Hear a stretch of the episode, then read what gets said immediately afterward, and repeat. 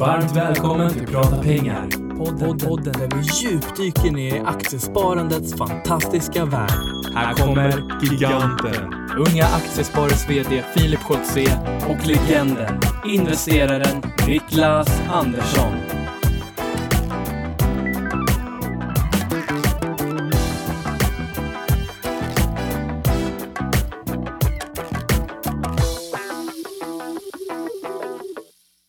Då säger vi äntligen måndag och varmt välkomna till Prata pengar, sommaravsnitt.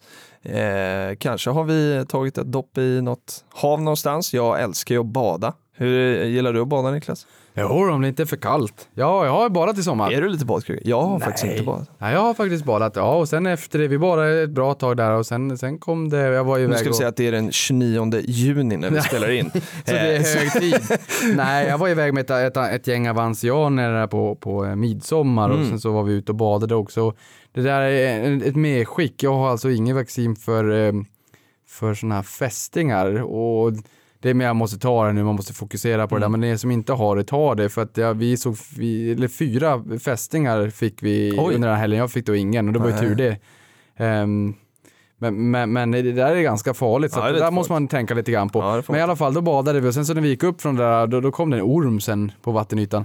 Mycket black swans, både mycket fästingar och, och ormar. Och, Läskigt. ja. Eh, ja, det här är frågepodd precis som, eh, som vanligt höll jag på att säga, men som det varit de sista veckorna i sommaravsnitten och vi kastar oss rakt in. Första frågan kommer från Emil Westrin på Twitter eh, under hashtag prata pengar som säger att han skulle vilja börja spara i aktier till sina syskonbarn och då har han fem stycken sådana i åldrarna 1 till 7 år och så undrar han hur han ska betala ut och fördela det här rättvist. Och det här är ju superkul. Vilken härlig morbror eller farbror blir han då va? ja, det var väldigt, väldigt snällt. De kommer vara riktigt glada åt dig eh, den dagen de får ut de här. Och här är ju lite frågan, det finns lite olika alternativ. Nu vet jag inte om han pratar kontoformer eller om han pratar vad han ska köpa, men vi kanske kan nudda dem båda. Eh, vad gäller kontoformerna så, så tycker vi att det ska vara schablonbeskattat. Vi tror ju inte att eh, förutsättningarna ändrats så mycket när det är mitt i sommaren från den 29 juni, utan det är nog ganska samma. Och då är det investeringssparkonto eller kapitalförsäkring. Eh, kör du ett investeringssparkonto så kan du göra det i eget namn. Eh, I ditt namn då, men problemet med det är ju att du kan inte om vi säger att du är gift med någon eller du är sambo med någon och sådär så kan det bli stökigt om det skulle vara så att, att man eh, separerar. Det går ju nämligen in i liksom arvsordningen så skulle du eh, mot all förmodan gå bort eh, så, så går liksom Ja, då blir det i arvsordningen som det här ärvs. Eh, det går också att spara i ISK i barnets namn, eh, i något av dina syskonbarns namn. Eh, utmaningen då är att då kommer de få pengarna när de fyller 18 och det kanske man inte vill. Eh, har det blivit en god slant pengar där så, så vet man att då kanske de bränner upp dem där på något på något, något korkat. Men det kanske är meningen och då får du jättegärna göra det. Det tredje alternativet då är att köra en kapitalförsäkring. Och fördelen med en kapitalförsäkring är att då kan, eh, då kan du ha den i eget namn, men du kan sätta de här barnen som förmånstagare. Och då kan du ha en kapitalförsäkring och sätta alla sju stycken, eller var det fem? Nej, fem stycken. Alla fem stycken eh, som förmånstagare på samma kapitalförsäkring. Och det gör ju, eller skapar ju liksom en fördel Därför att om vi tittar på det yngsta barnet, de som var ett år och det äldsta som var sju år, de åren fram till 18 eller 20 eller när du nu har tänkt att barnet ska få pengarna kan göra ganska stor skillnad på börsen. Eh, och samlar du då allting inom ett och samma skal i en och samma kapitalförsäkring så kan du ju välja att pytsa ut precis så mycket som du vill. Eh, om de här pengarna har blivit, vad ska vi hitta på då? Vi säger att det är 50 000. Ja, men då kan du pytsa ut liksom den andelen som du vill. Till skillnad från om du skapar ett ISK för i varje barns namn. När de fyller 18 eller 20 så kan det vara eh, väsentligt stor skillnad på, på eh, beloppet eller värdet som är den dagen trots att insättningar kanske har varit de samma. Mm. Ja, och det är också nu, som sagt, det är ju yngsta är ett år och, äldsta är sju år. Det är sex år däremellan. Det krävs fem år med 15 procent i avkastning för att fördubbla kapitalet. Så det är rätt stor skillnad också Så ettåringen skulle ju kunna ha en jättefördel men kanske också nackdel om det kommer en börskrasch eller vad som Mm. händer de där sista sju åren. Då. Mm. Sen inte sagt, som vi har sagt tidigare, då, att 15 procent är någon busenkelt, men det är Nej. absolut inte omöjligt heller. Ehm, och just det där med, med ehm, kapitalförsäkring och gåvobrev är ganska vanligt. Ehm, jag vet själv från, från storbankstiden att många föräldrar är lite oroliga, eller åtminstone lägger lite energi på att fundera kring vad nyfödda barnet, om man är alldeles eh, nykär Mm. i tillskottet till familjen, men inser att det här, den här lilla busen kan bli en riktig rackare när, när han, blir, han eller hon blir 18 och Mm. nej, vi vill nog kanske och eventuellt ha möjligheten att vänta till 20 eller 25 Mm. och att man då skriver ett gåvobrev eller att man faktiskt även kan skriva vad slanten pengar ska gå till. Visst. Ehm, Så det, det är eh, någonting Men där som många föräldrar med- funderar på. Ja, men det är ju så. Fördelen med kapitalförsäkringen där i och med att den är i ditt namn så bestämmer du ju helt själv hur, hur de här pengarna ska fördelas. Både när och hur mycket. Du kanske inte vill ge hela summan pengar på en gång utan kanske vill portionera ut det lite också. Eh, så att det här är ju jättekul och oavsett om det är till syskonbarn eller ens egna barn så, så fungerar ju principen precis, eh, precis på samma sätt. Det man ska komma ihåg med kapitalförsäkring är ju att eh, vissa banker envisas ju fortfarande med att ha en avgift för den här typen av eh, eh, depå. Eh, storbankerna tror jag fortfarande har avgift till kapitalförsäkring och det ska man ju passa sig väldigt noga för. Fimpa storbankerna direkt. Fimpa dem, eh, kolla i så fall på någon bank, både Avanza och Nordnet eh, vet jag har kapitalförsäkringar som inte har någon avgift. Eh, så att eh, välj det i så fall, men det kan du kolla upp på den banken som, som du har. Ja, och där, nu, nu på Sparlabbet så kan jag bara titta på, eh, på eh, 1% i avkastning. Jag vill alltså se hur eh, stor skillnad den här 0,65 gör. Sparlabbet är Ehm, alltså en app som finns för, för iOS. Ja, Mm. och tittar jag där då på 500 kronor i månaden i ett löpande sparande i, i 20 års tid, Mm. om vi säger att den här ettåringen, vi börjar nu då säga 2021 då, kommer den här personen vara. Med 1% avkastning så blir det 133 000. Mm. Nu är det inte riktigt 1% för det var 0,65 Mm. är ju den Mm. vanligaste avgiften på, på, hos de här då. Men sen också om man vill handla aktier så brukar det, eh, brukar det kunna vara en, en tillkommande depåavgift också. Man, för att på storbankerna vet jag att det är ganska vanligt att man har fondutbudet. Sen om man vill koppla till ett notariatkonto för att kunna ha aktier så brukar det kunna vara en extra liten kostnad. Så vi säger 1% då. Tokigt. 133 000 på 500 kronor Mm. sparad löpande i månaden. Det, är- det, är ganska mycket pengar. Mm, mm. Så att nej, jag skulle nog säga fimpa dem direkt faktiskt. Och, och det är ju nästan lite grann som att kasta sten i glashus för jag är ju valsad i Mm. storbanksvärlden. Men jag inser ju också hur, hur mycket pengar det här faktiskt gör över tid. Och det är Ja. pengar man kan göra annat lite Det roligare gäller för. att välja rätt bank för rätt syften helt enkelt. Eh, vad ska man köpa till, eh, till eh, i ett barnspar då? Jag tänker ju så här att den här sjuåringen, ettåringen kanske är lite för ung, men det, det jag tänker är att det är ju ganska roligt då som morbror eller farbror här att börja involvera de här barnen i aktier. Eh, och jag tänker sjuåringen kanske absolut har lite koll på eh, saker och ting som, som hen konsumerar, om det är Disney har vi pratat om tidigare, eller man kanske gillar det här lördagsgodiset som man gillar, Marabou eller Cloetta eller vad det nu skulle kunna vara. Eh, vad tror du om det? Att liksom involvera, är barnen för unga då? Nej, barnen ska absolut involveras i sparandet så tidigt som möjligt. Gärna, jag, jag kommer involvera mina framtida barn så fort de kommer från BB, så fort avknoppningen har skett. Tror du att de kommer bli sån här, bara för att liksom du är så, så eh, vad ska vi säga, hardcore sparare, tror du att de kommer göra så här revolt och bara är- bränna allt och bara ta sms-lån och bara gå crazy för att de känner så här att, att eh, bara för att du är så extrem åt ena hållet ska de vara extrema åt andra. Ja, men den sannolikheten finns. Mm. Och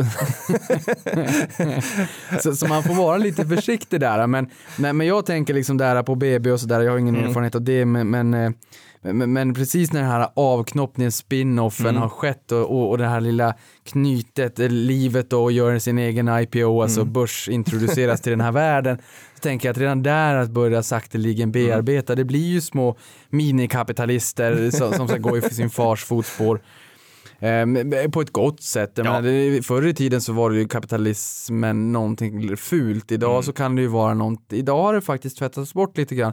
Det, det kan faktiskt gå hand i hand och vi ser mer det här med hållbarhet Mm. och, och det, det börjar vara mer uppe på agendan. Mm.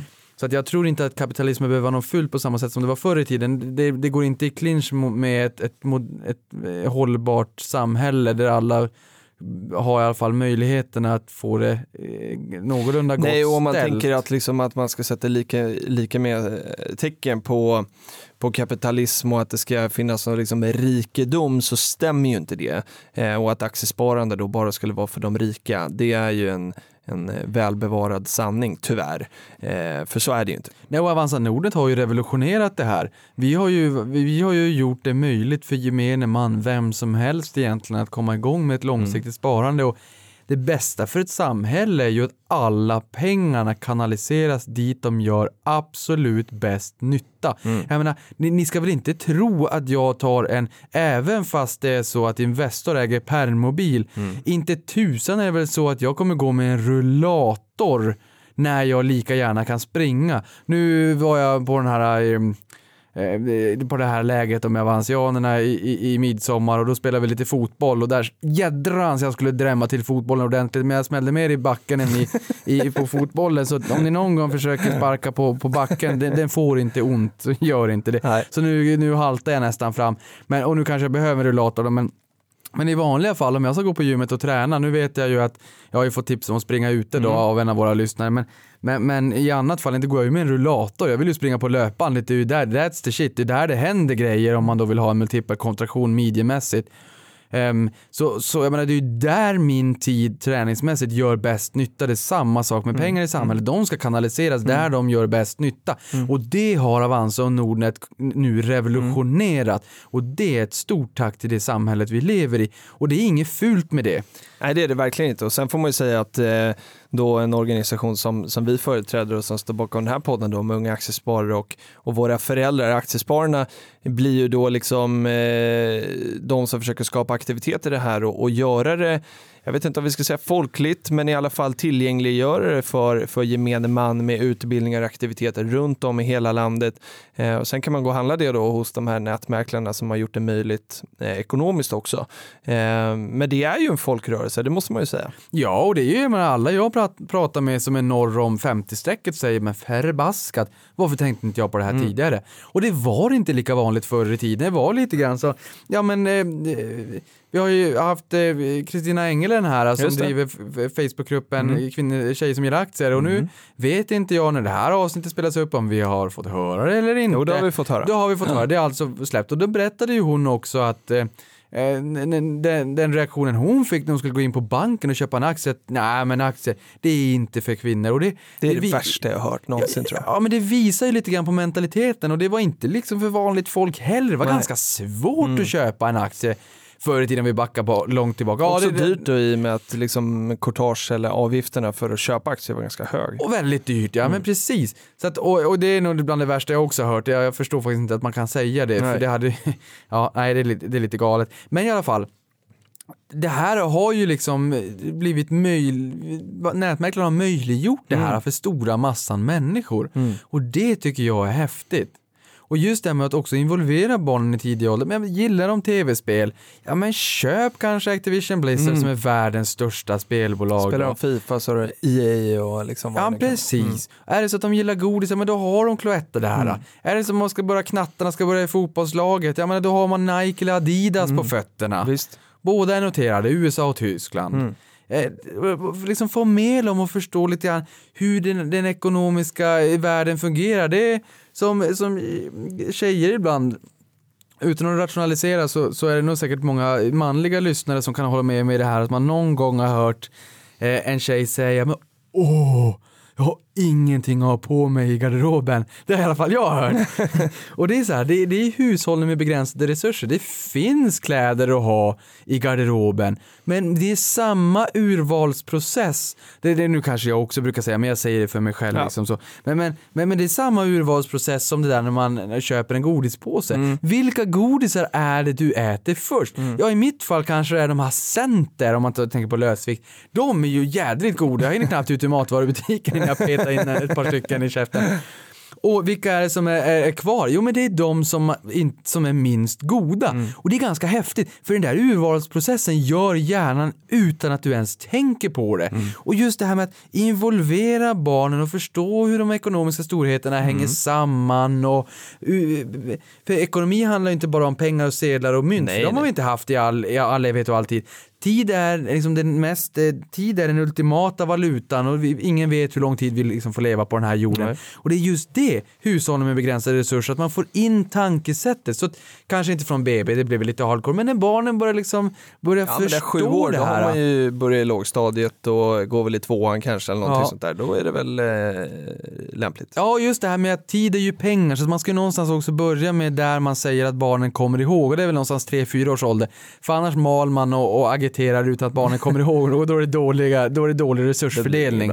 Det Där, upp till barnen är 3-4 år får du själv sitta och titta och leta aktier. När barnen är 3-4 då kan det vara värt att börja, åtminstone på en väldigt basic Mm. nivå, få dem att, att börja förstå lite grann hur det hänger ihop i alla fall. Ja, men jag tycker det är jätteroligt och jag träffar liksom många som är med i Unga Aktiesparare också som där man frågar om liksom hur de har fått sitt, sitt intresse så är det inte helt ovanligt att faktiskt föräldrarna har sparat i aktier åt dem eller i fonder eller någonting sådär. Så var det för mig.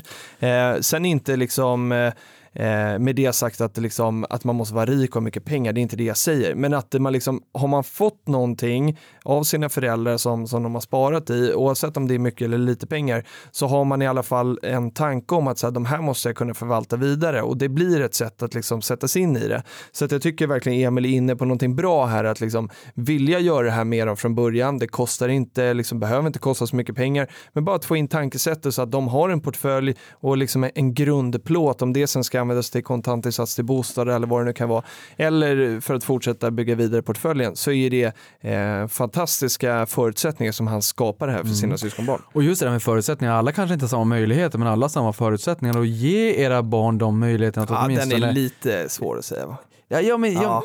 Ja. Men alltså, ge er era barn... eh, Ja, I Sverige i alla fall så finns det ju, eh, alla har ju relativt goda förutsättningar i alla fall. Jo då. Nej men jag menar alltså, vissa föds ju med, med silversked Ja. i mun, så är det ju.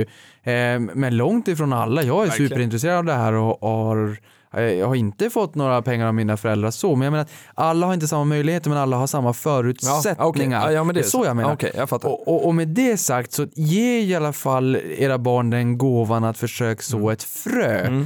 För att de eh, i vår generation, vi är ju 80-talister och i Mm. vår generation de av oss som inte hade den ekonomiska skolningen hemifrån, vilket Mm. jag inte hade, och vars jag då har fått det här intresset ifrån, det vet jag inte. Det kan ha med ekonomi att göra, hushåll med begränsade resurser. Det, fan, det, för mig var det inte pengar i överflöd och det skapade en, en väldigt eh, trygg känsla, lite grann en kick när jag hade Mm. mina egna pengar och därifrån kanske det har liksom kickat igång. Och jag kommer ihåg när man sålde jultidningar. Mm.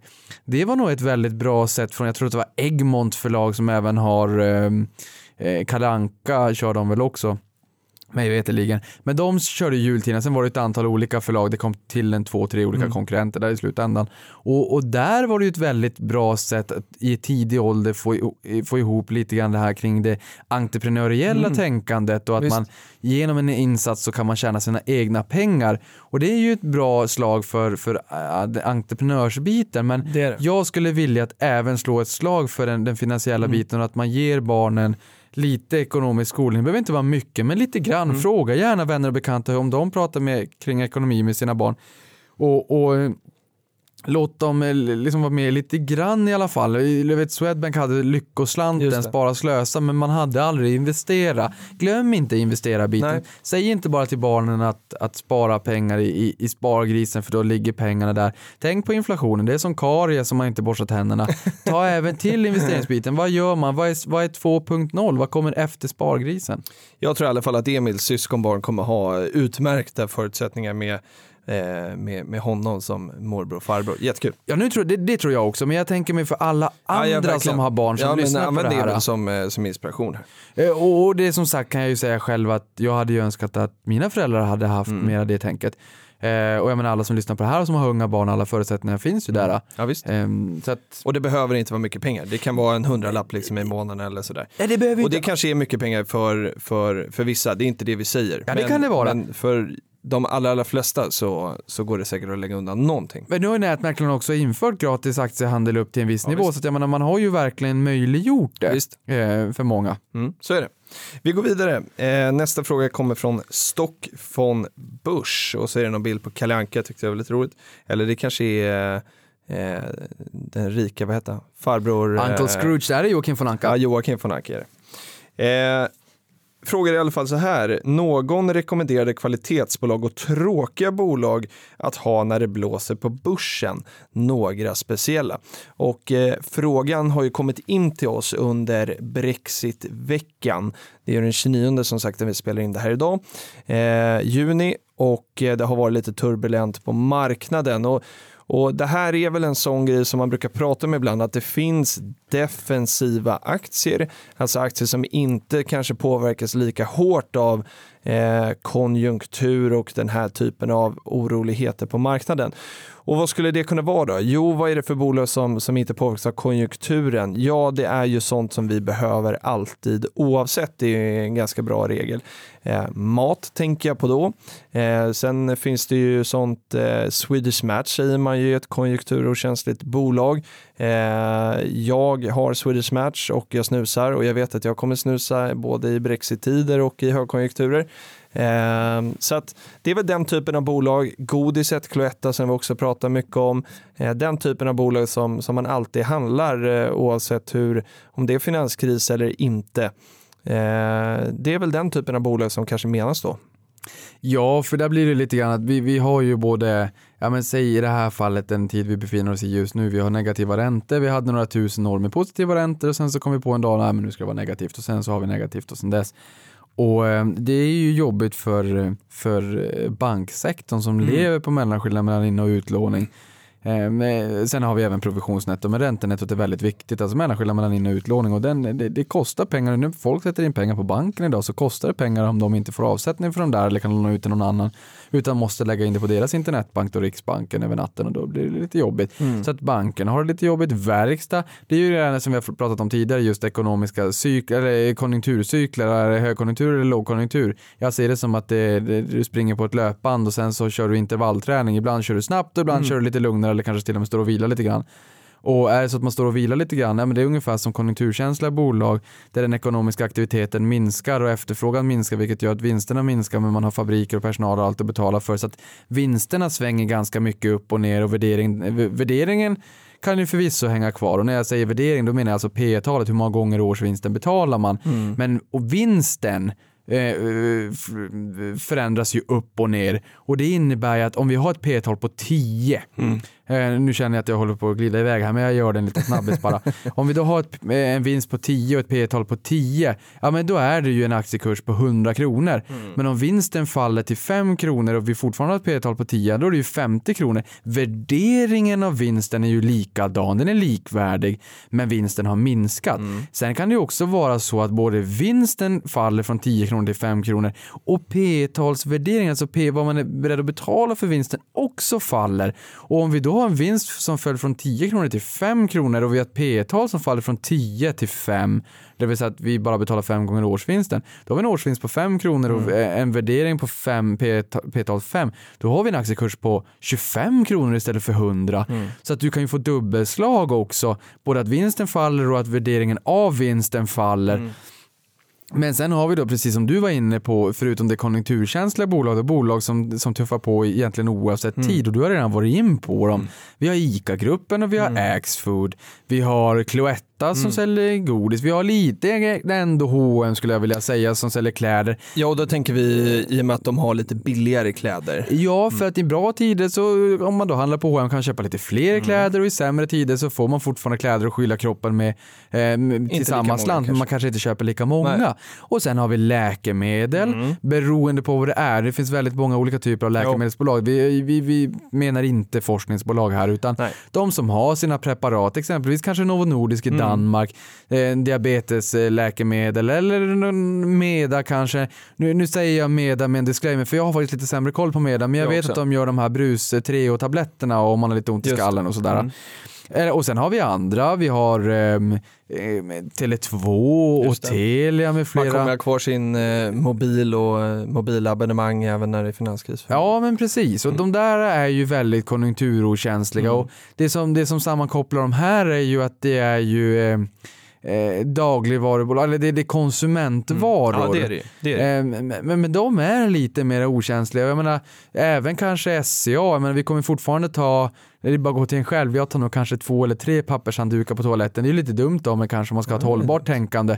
Jag kanske nog får börja ta en, men jag menar, man, man använder ju fortfarande tvål dagligdags Mm. och man, man, använder ju fortfarande de här handdukarna man torkar händerna och Mm. sen har vi Colgate Palmolive, man vaknar upp varje morgon och använder lite tandkräm och på kvällen och eh, Folk kommer dricka sin Coca-Cola, man kanske fortfarande käkar Donkenburgare efter småtimmarna man var ute på krogen. Nu har jag slutat göra det för mycket socker där i, men Mm. det är många som gör det. Så det finns ju väldigt många bolag som är okänsliga. Mm.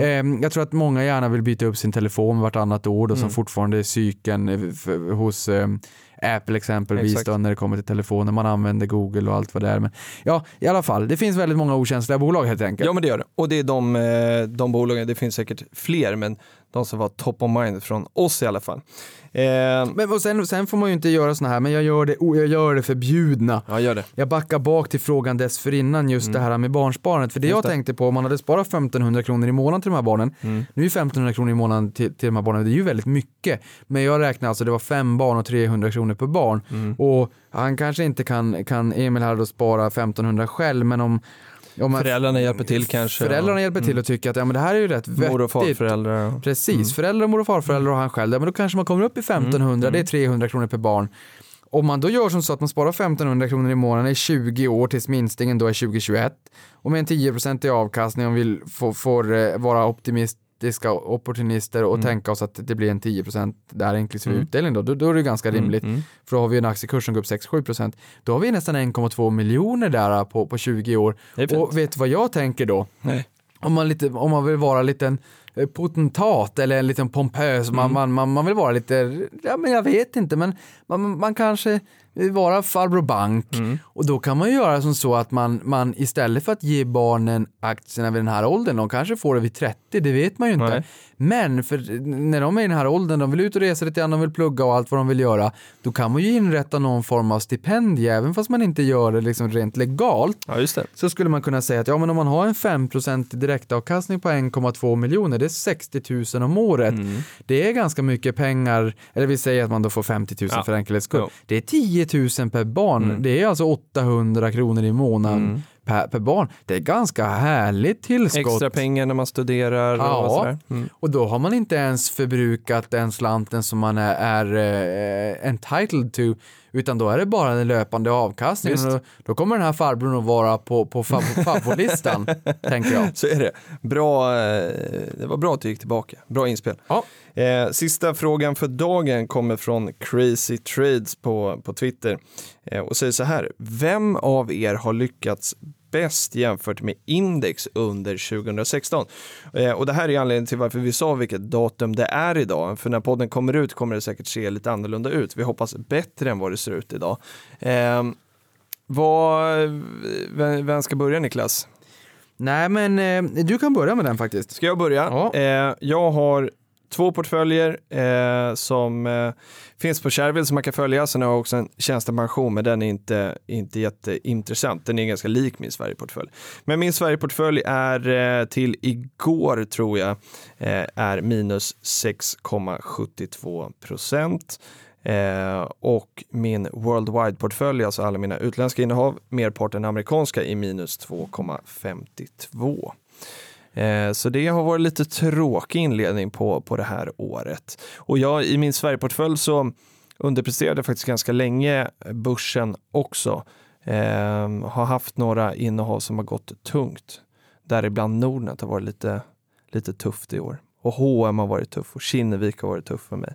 Eh, sen kom Paradox och hjälpte till lite grann eh, i den IPO, så den hjälpte mig tillbaka. Men jag ligger fortfarande minus på på året fram till då den 29 juni. Vad säger du Niklas? Ja, och det gör ju jag också. Ehm, i sådana här tider så är det viktigt, alltså när börsen faller brett så blir det, det viktiga blir ju att försöka bevara kapitalet, att det inte faller lika mycket som börsen. Eh, för något som faller 50% ska ju upp 100 därefter. Ska vi säga vad börsen är nu då? Vad tror börsen kanske är minus 7 eller någonting sånt där? Ja, Inklusive utdelningar? OMXS30 ligger på minus 9,49 då, exklusive utdelningar. Och Med då- utdelningar kanske 7 då? Ja, och eh, vi kan säga som så här att OMXS30 står i 1309 just nu. Mm. Eh, det är den indexsiffran. Och min portfölj, min eh, kassaflödesportfölj har faktiskt tagit ordentligt med stryk i år och anledningen till det är eh, den vinstvarningen som Betsson kom ut med den, eh, vad var det, tisdags? 28. Ja. Eh, Juni. Det var ett ganska stort innehav i min Mm. portfölj och, och det gjorde att den har faktiskt dragit ner eh, min, min avkastning några procentenheter Mm. vilket har varit tråkigt. Så tittar jag liksom på alla portföljer då är jag ner 5-6 procent ungefär. Mm. Eh, men- tittar jag på den här kassaflödet inklusive dagens utveckling så är jag ner 11 börsen är ner 9. Mm. Så att där underpresterar jag börsen just för att den här har tagit en ordentlig smäll. Betsson var alltså upp någonstans 150-160 kronor eller till och med därutöver och nu är den nere på, var vi nere på botten på 60 kronor idag Mm. så att det var en otroligt stor reaktion i den här aktien och Mm. den visar ju bara att vissa av mina andra bolag som jag har tagit en, en liten stek i och som jag ska skala upp det är viktigt att försöka skala upp dem så att man, eh, man minskar exponeringen i mot en viss enskild aktie. För att om det är så att vissa aktier har en, en större vikt i portföljen än, än vad de andra har, ja då kommer ju den också i större utsträckning att styra den totala portföljutvecklingen. Nu har ju Betsson blivit betydligt mindre post i portföljen och jag har tankat på mig lite grann i Brexit här ett antal andra bolag. Mm. Så den är inte alls lika stor i förhållande till totalen vad den har varit. Men jag fortsätter att, att skala upp de andra positionerna, för jag har ju sagt någonstans 10-15 bolag, 15 eftersom att jag har svårt att begränsa mig. Mm. Eh, och de ska helt enkelt få större fokus så att jag får upp eh, balansen. Mm. Eh, men Betsson är alltså en aktie som har varit med mig sedan 06-07 någonting och varit en fantastisk resa men, men har haft lite väl kämpigt nu. Vi har fått lite information i marknaden också när det kommer till den vinstvarningen som har kommit Mm. ut. Ehm, och när ni lyssnar på det här så har vi ju utvecklat det här med vinstvarning lite grann också. Men det är den. Sen eh, eh, amorteringsportföljen är ju egentligen ingen portfölj jag pratar om Nej, för det är ju det. en, ingen riktig portfölj sådär. Men, men den, har, den har faktiskt gått rätt hyggligt. Eh, och är till och med norr om, om nollstrecket, den är på plus i år, men, men den är lite som den är helt Men är bra. enkelt. Och Men sen, utländska då? eh, sen har vi utländska, då ska vi öppna upp den. Ehm, nu ska vi se. Bra poddinnehåll när man sitter och kollar mobilen. Ja. Utländska är ner eh, 5% inklusive 5%. dagens utveckling. Ja. Okej. Och eh, där skulle man ju kunna ana att eh, portföljen egentligen är ner mer Mm. eftersom att dollarn har stärkts mot svenska kronan. Nu har ju jag som ni vet både finska och norska och danska innehav också. Mm. Men, men eh, koncentrationen är ju mot eh, USA och då har jag ju en dollarexponering. Eh, så att skulle jag nu sätta mig ner och titta på de här innehaven så har de nog svängt ner lite mer Mm. än den siffran ni fick. Men, men eh, med- Ungefär där. ungefär Och, där. och frågan då, vem som har presterat bäst, så känns det som att det låter som att jag har presterat bättre än vad du har gjort. Ja, jag Ja. drabbades av en, en eh, Black Swan i och med Betsson där. Det var bara skönt att säga det. Ja, jo, nej, jag förstår det. Men, Nej, och så är det så här, det här är ju faktiskt helt ointressant för oss egentligen. Även om man följer, det är lite som när Günther var här också, man pratade, eller vi pratade om att så här, börsen fattar ju inte att det är liksom årsskifte. Så att titta från, från första januari till idag, ja det är klart det säger någonting och det är ju ofta så man följer det. Jag följer det också på det viset, men, men det är ju ganska ointressant. Vi är så långsiktiga du och jag, så att eh, om det är 6 eller 7 eller 9 eller 10 eller lite över nollan, det spelar inte så stor roll. nej, sen kan man väl säga att över tid så en procentenhet i skillnad under lång tid gör en enorm skillnad. Så är det. Alltså om man, om man sparar liksom 10% av inkomsten från 25 till 65 och om man tittar på vad en procentenhet extra i avkastning under den tiden gör som vi, som vi har sagt ett antal gånger så är det förmodligen mer pengar än vad man har dragit ihop ett, under ett helt yrkesverksamt liv och det är Ja. rätt många måndagar man är lite trött när man Mm. kanske letar sig till jobbet. Nu är ju inte jag det för det blir en ny börsvecka och man tycker att det är kul men det är ju få förunnat helt enkelt. Jo. Och jag menar tittar Det jag... kan bli fler förunnat. Ja, Vi har och- 20 000 lyssnare, de, de borde ju tycka att det är fantastiskt. Ja, ja och, det, och det är ju många som säger det och det är ju roligt. Och jag menar, tittar jag på, på min portföljavkastning från 2007 för att det vet jag i alla fall hos Avanza, kan det, det kan man säkert hos, hos Nordnet också, men backar man bak eh, i kontografen så kan man ju ställa in datum själv och då Yes. kan man ju backa längre än de här tre Mm. åren. Så tittade jag från 2007 och fortfarande såg att jag var där och shoppade även 08 när det Mm. brast och Mm. den krisen var ju då från 13 juli till 27 oktober. eh, 2007 till 2008 då. Den varade i 472 dagar den finanskrisen. Tufft. Eh, Men, men, men, men tittar jag där så har jag en 100 procentenheter bättre avkastning än börsen Mm. Mellan 2007 till 2016. Och magin där, ja, men förutom att det är rätt vettiga bolag i portföljen så är det just det här med att man sparar löpande Mm, och återinvesterar i utdelningen för det gör en ohyggligt Ja. stor eh, skillnad. Och där vet jag att någon kommer fråga och fundera lite grann också vad den, den här, kring den här siffran och det är jämfört med ett återinvesterande index, Mm. alltså 630 RX Return Index. Hela Stockholmsbörsen. Så 100 procentenheter i skillnad, det är nog förmodligen bättre än vad de allra flesta eh, förvaltarna lyckas Mm. med. Och, och det här är ingenting specifikt för mig utan det är just på att man vågar vara långsiktig, tro på det man gör, spara löpande, köp Mm. mer när det gör som Mm. ondast. För vi hade en siffra från Financial Times här för ett antal veckor sedan där de sa att nu ska vi se vad siffran var, 85, så var det, 85% av fondförvaltarna är baserade Mm. i Europa, sen Mm. kan de förvalta tillgångar över hela världen, men de som är baserade i Europa Mm. 85% av dem lyckades inte överprestera Nej. index på fem år och i Holland, fråga mig inte varför, då var det 100% av Mm. förvaltarna som hade underpresterat gentemot index. Och det där visar ju bara på att, och vi har pratat om det i tidigare avsnitt också, just att för- förvaltarna måste ta beslut som de kanske inte alltid är bekväma med för man måste möta utflöden utflöden, när ja. Mm. folk trycker på säljknappen och de måste agera på ett sätt som man kanske inte hade gjort om man, Ja, om man har fondbestämmelser som säger att man ska Ja. investera si och så mycket Ja. och sådär. Ja. Mm. Och de här ljusdirektiven säger också att det här är ju säkert lite mycket mambo jumbo men det säger att inget innehav får överstiga Nej. 5% i portföljen men upp till 40% av fondförmögenheten får man ta en 10% i stek av. Mm, mm. Alltså du får ta positioner som är 10% per innehav så länge de tillsammans inte utgör 40% av hela portföljen. Mm. Och det gör sammankokat summa summarum att en fond behöver minst då 16 innehav helt enkelt. Ja. Eh, Men, men- men det visar ju också på att om man tycker det här med aktier är lite roligt så, så är det inte svårt att, att överprestera börsen över tid. Eh, men det jag ville säga och sen Mm. så kommer det vissa sådana här år som, som Betsson eller vissa tider som Betsson när det är riktigt tråkigt och det är så att tror man fortfarande på bolaget då ska man ju köpa mer. Visst. Gör man inte det då, då, då ska man ju, för vi har ju sagt att man får gifta sig med aktierna så länge man har äktenskapsförord och, och är det så att förutsättningarna har förändrats och arenan inte ser likadan ut, förutsättningarna inte ser likadana ut, då ska man kanske sälja den. Men annars är det ett bra köpläge och det är det här Exakt. som bygger alfa, det är det här som bygger överavkastning. Om man fortfarande tror på bolaget. Exakt. Det fick bli slutordet, vilken eh, plädering höll jag på att säga. Riktigt bra.